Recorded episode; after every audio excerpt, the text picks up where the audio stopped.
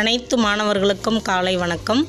இன்றைய நாளில் நான் உங்களுக்கு ஒரு கதை சொல்ல போகிறேன் அது மனிதர்களின் கை விரல்களை பற்றிய கதை.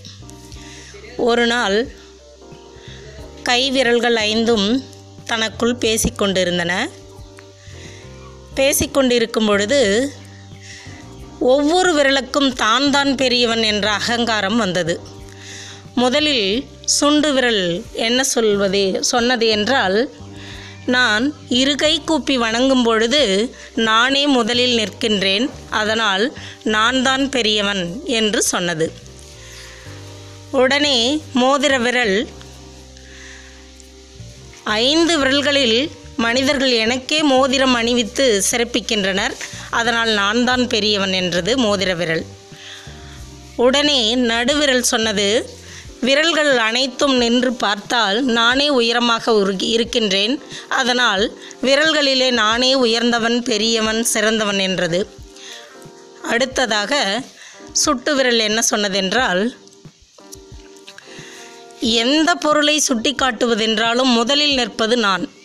அதனால் நானே பெரியவன் என்று சுட்டு விரல் ஆள்காட்டி விரல் சொன்னது. அடுத்ததாக கட்டை விரல் சொன்னது. இந்த கைக்கு பலத்தை மற்ற நான்கு விரல்களுக்கும் பலத்தை கொடுப்பது நான். என்னையன்றி நீங்கள் ஒரு வேலையும் செய்ய முடியாது. அதனால் நானே பெரியவன் என்றது கட்டை விரல். ஐந்து விரல்களும் இப்படி மாறி மாறி பேசிக்கொண்டு இருக்கும்போது கைபேசி ஒழித்தது கைபேசி ஒழித்தவுடன் ஐந்து விரல்களும் ஒன்றாய் சேர்ந்து அந்த கைபேசியை எடுத்தது. இப்பொழுதுதான் விரல்களுக்கு புரிந்தது.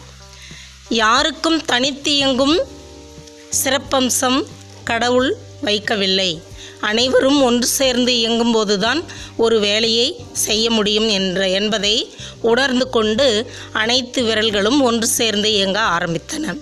ஆம் நாமும் இக்கதையின் மூலம் தெரிந்து கொள்வது என்னவென்றால் ஒற்றுமையே பலம். நம்மில் பிரிவு ஏற்படின் அது பலவீனமாய் அமையும் என்பதே இன்றைய நீதி.